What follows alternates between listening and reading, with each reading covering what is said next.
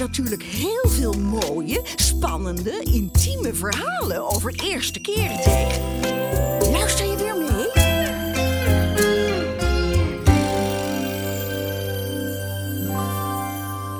Dat was in groep 8. Toen eh, zat er een meisje in mijn klas. En die mocht ik eerst helemaal niet. En eh hadden, had ik ook nog wel eens ruzie mee en zo.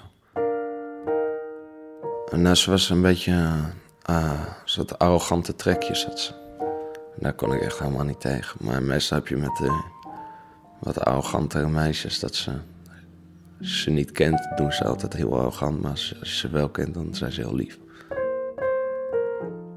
Een bruin meisje was het. Krullen, bruine ogen. En ze had wel eh, wat rondingen en zo. Ze was, eh, ja, ik was één keer blijven zitten. En zij ook, geloof ik.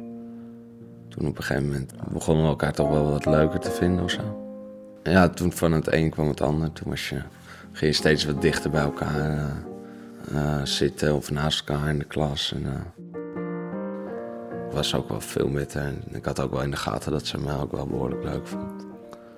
Toen vertelde ik tegen een vriend, en, op het schoolplein was het.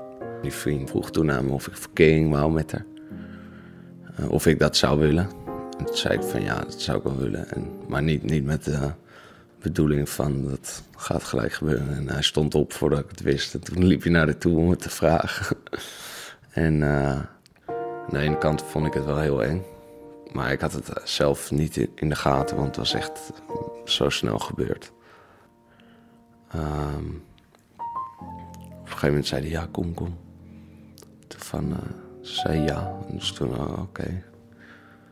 En toen, nou, nou, toen hadden we verkering, tenminste, zo, eh, zo noem je dat dan. Hè. Ja.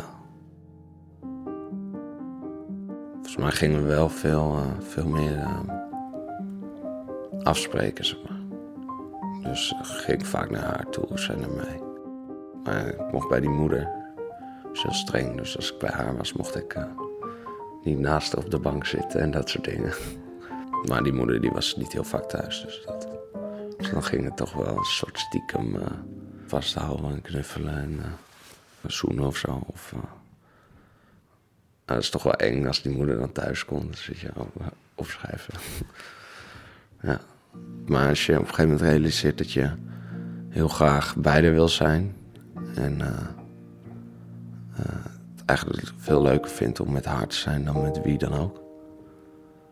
Dan, dan realiseer je wel dat je verliefd bent, denk ik.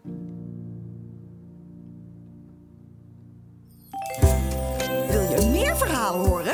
Kijk dan op de drcollyshow.nl